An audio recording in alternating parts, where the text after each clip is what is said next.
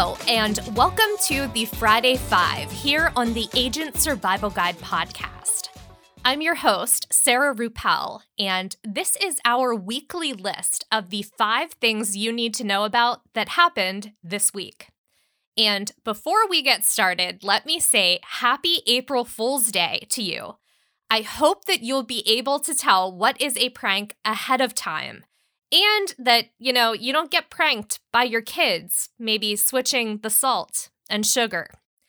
I did that once for an April Fool's Day joke when I was younger, and my mom still has not let me live it down.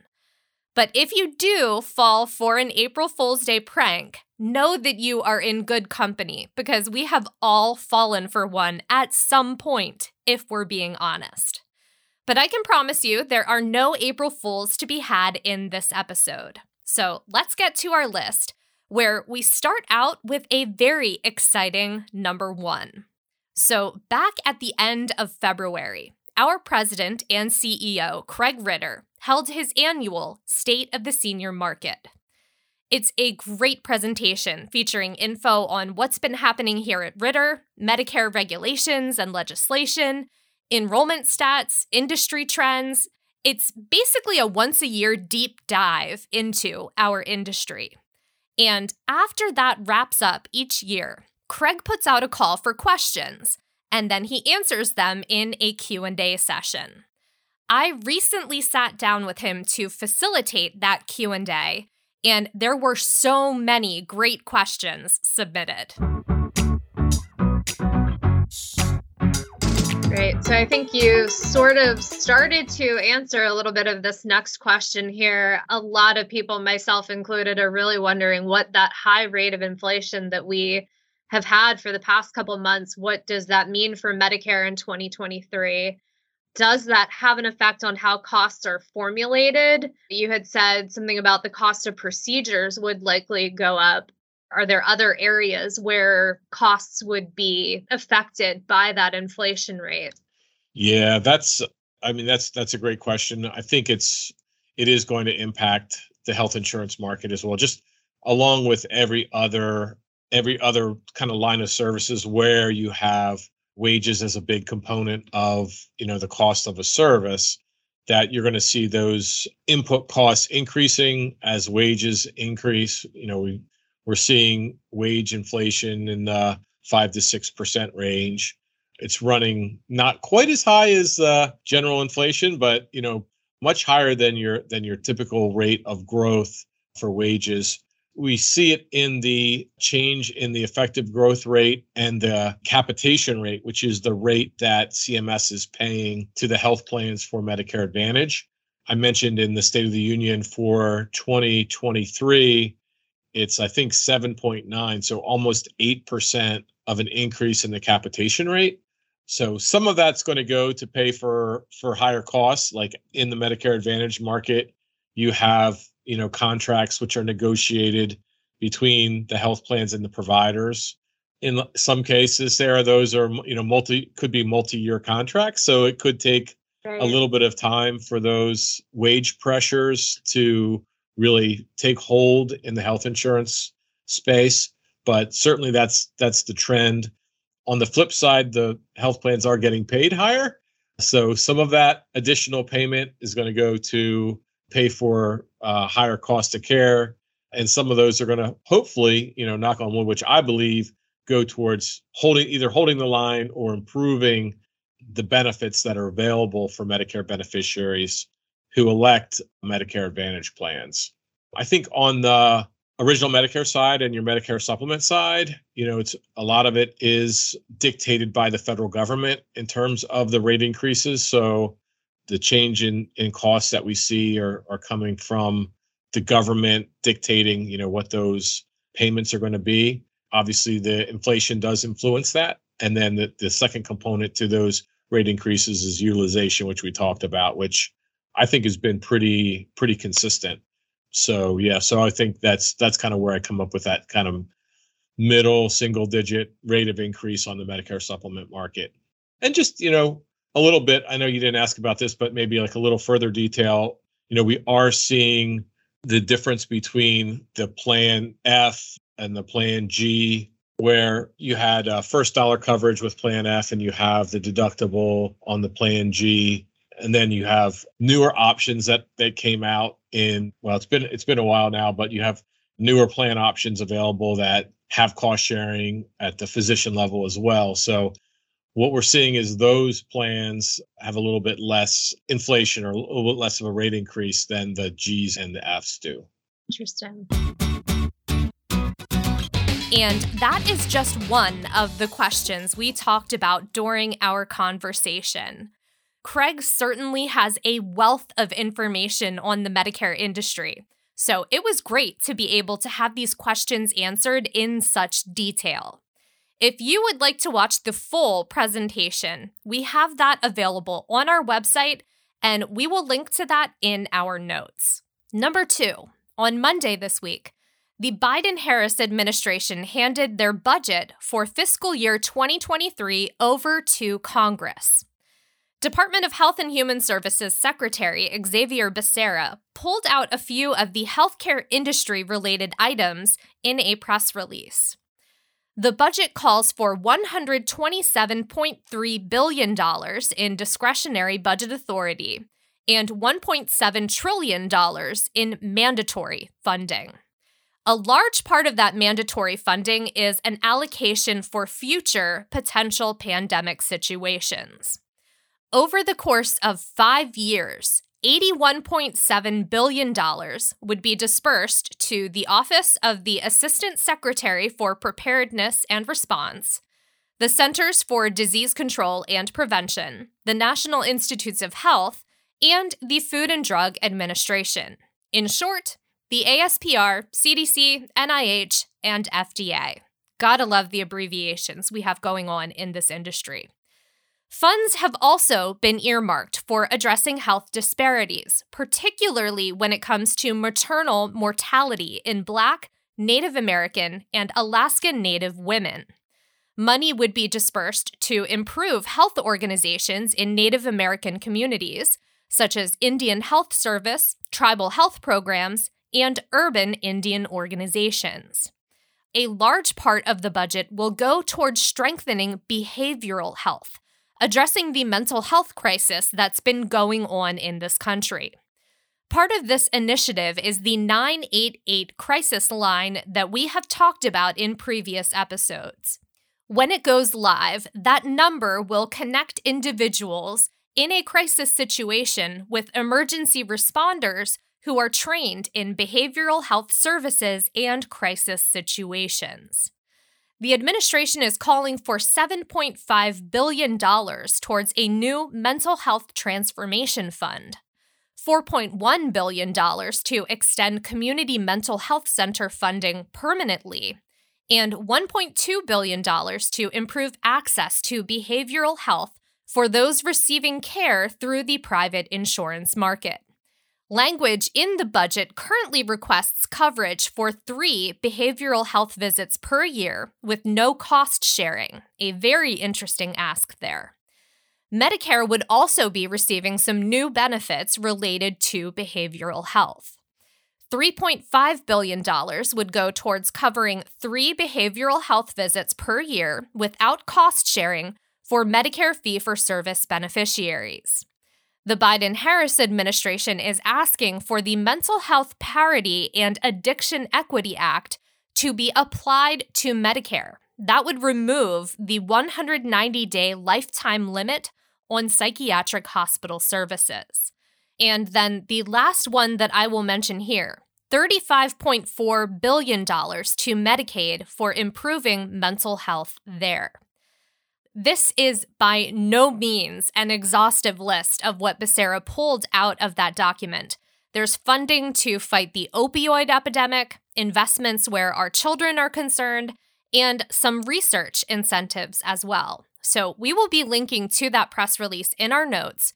Be sure to check that out, and we will be keeping an eye on what happens to this legislation over the course of this year. Number three, Last week, we published another Agent Apps episode, and this one was on planner apps. You know, those apps that help you with your productivity. Tina mentioned my recommendation in that episode, but I wanted to talk about it here because it has really been helpful at keeping me organized and also keeping me engaged with being organized at the same time. I have been known to check out an app, use it for a week or so, and then stop using it altogether, eventually either banishing it to the app library or deleting it from my phone altogether. And that's because establishing new habits can be really challenging. So, the app I've been using is called Habitica, and it gamifies your to dos, but it does it in a way that is pretty simple to get started. Tasks are split up between to dos, dailies, and habits. To dos are the tasks that you enter in and check off when you complete them. Dailies are tasks that you complete regularly. And then habits are things that you want to get better at, track your progress on, and be held accountable for that progress. What makes Habitica fun, though, is that each user has an 8 bit character that they get when they sign up. Your goal is to level up that character, gaining experience, gold, and items and then all of those things can be traded or used to level up your character. Characters can team up in parties to defeat monsters, and guilds can be created as well.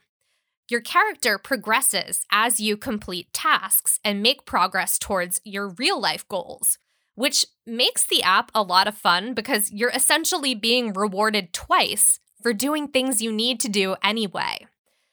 Since we've been back to the office here at Ritter, I've been working on staying organized with a hybrid schedule, and getting back into a routine has been difficult. This app has been really helpful to keep everything that I want and need to work on all in one space.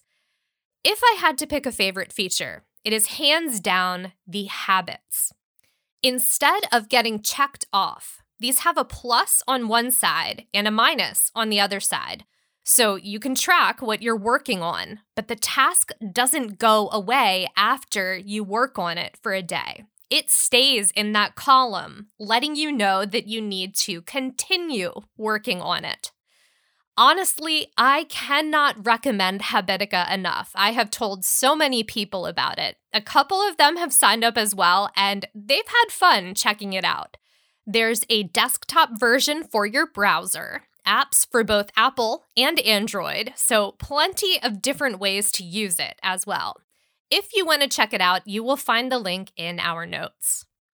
Number four, Instagram's chronological feed has finally arrived to my phone. And interestingly enough, there are two chronological feeds. This sort of solves that initial gasp of, oh my goodness, I follow so many more people than I did when we last had a chronological feed. But first off, let me say the algorithmic feed has not gone anywhere. That's what you'll see in your home feed when you open up the app.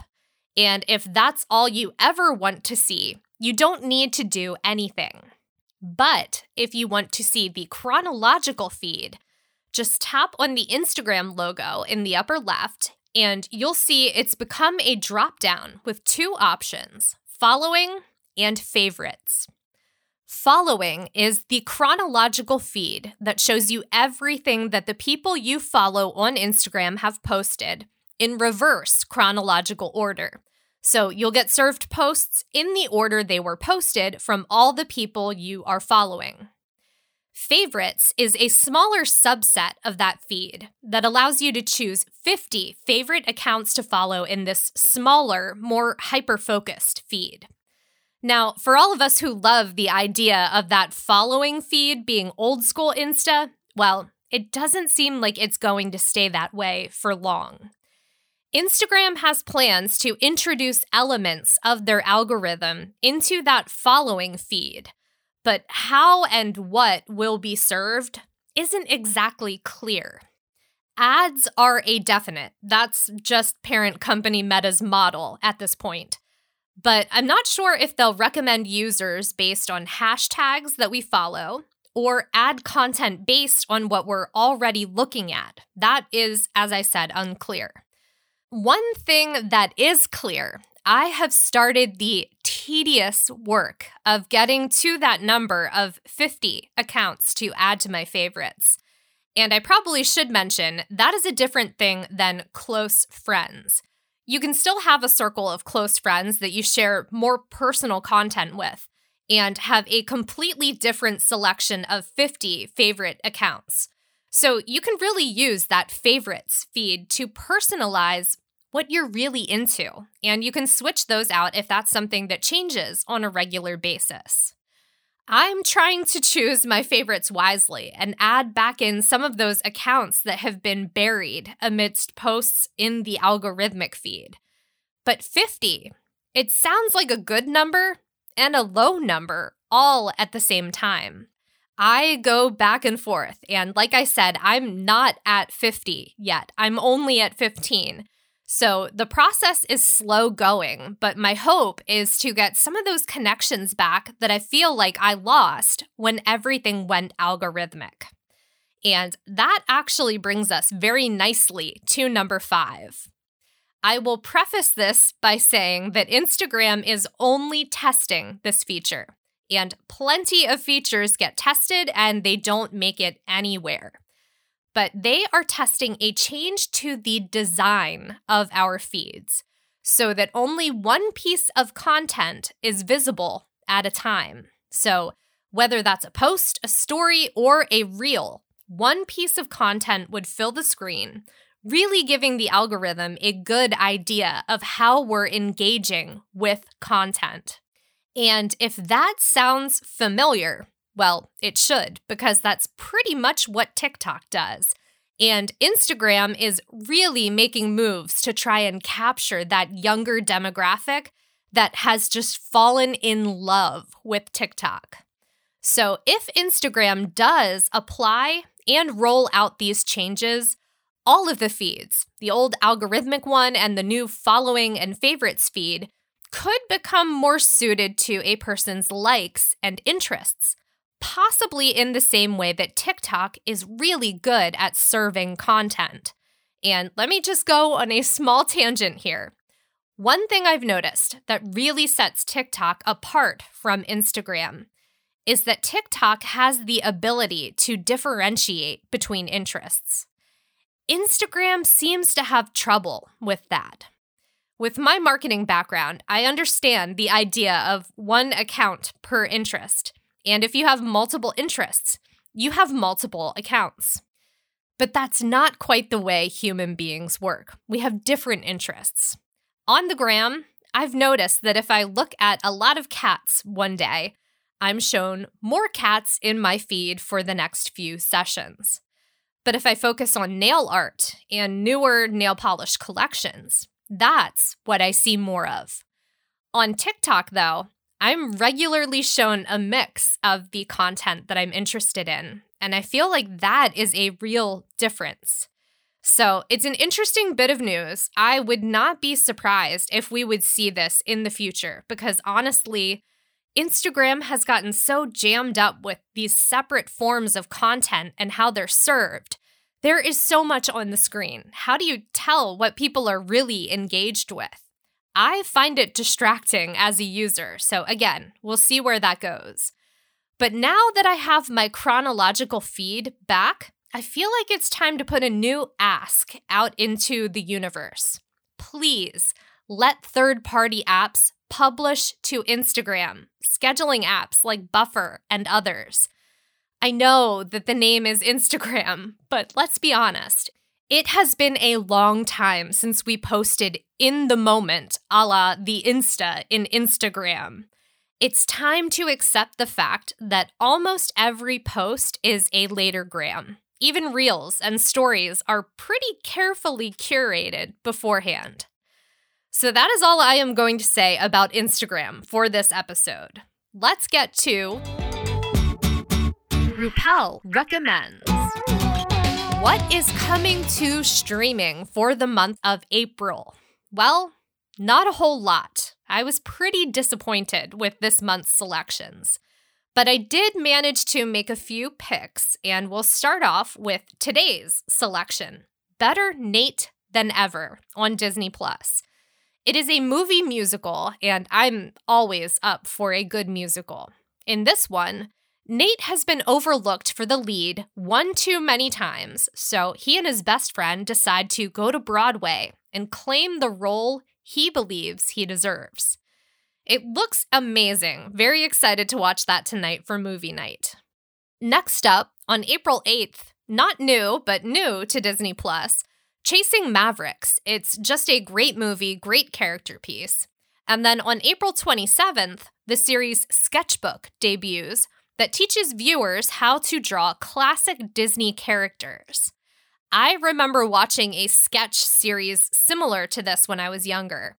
It is literally the only reason I can draw a snork, and that looks like a promising series for budding artists, which my daughter happens to be, so of course that piqued my interest. Let's switch over to Netflix, and these are also picks my daughter will love a new Barbie series on April 8th, and then all four seasons of Lego Friends Girls on a Mission on April 16th. That is such a good show about friendship. Can't recommend that one enough. But what I'm most excited for April 19th is the debut of Battle Kitty. It is an animated show about a small kitty with an interesting sense of humor and all sorts of battle bows. It's also interactive with a world map and supposed control over how we move through chapters of the story. There's the ability to unlock surprise content. It sounds pretty cool, a first of its kind sort of thing, so we will definitely be checking that out. And that is all I have for you this week. We covered a little bit of everything, but that is what we try to do here on the Friday Five. If there's a topic you would like us to cover in a future episode, you can reach out and let us know with our podcast hotline. That number is 1 717 562 7211. Again, 1 717 562 7211. Or you can email us at asgpodcast at ritterim.com. And when you do that, you will also get a shout out on the show in addition to your question being answered. So reach out. We would love to answer your questions. And then to make sure you don't miss your question being answered, be sure you're following along wherever you get your podcasts. I hope you have a great weekend. Thanks for listening today. Stay healthy and stay safe out there, and we will see you next week. The Agent Survival Guide podcast is a production of Ritter Insurance Marketing. This episode was written and produced by me, Sarah Ruppel. Script editing by Tina Lamoureux. Artwork by Vivian Zhao.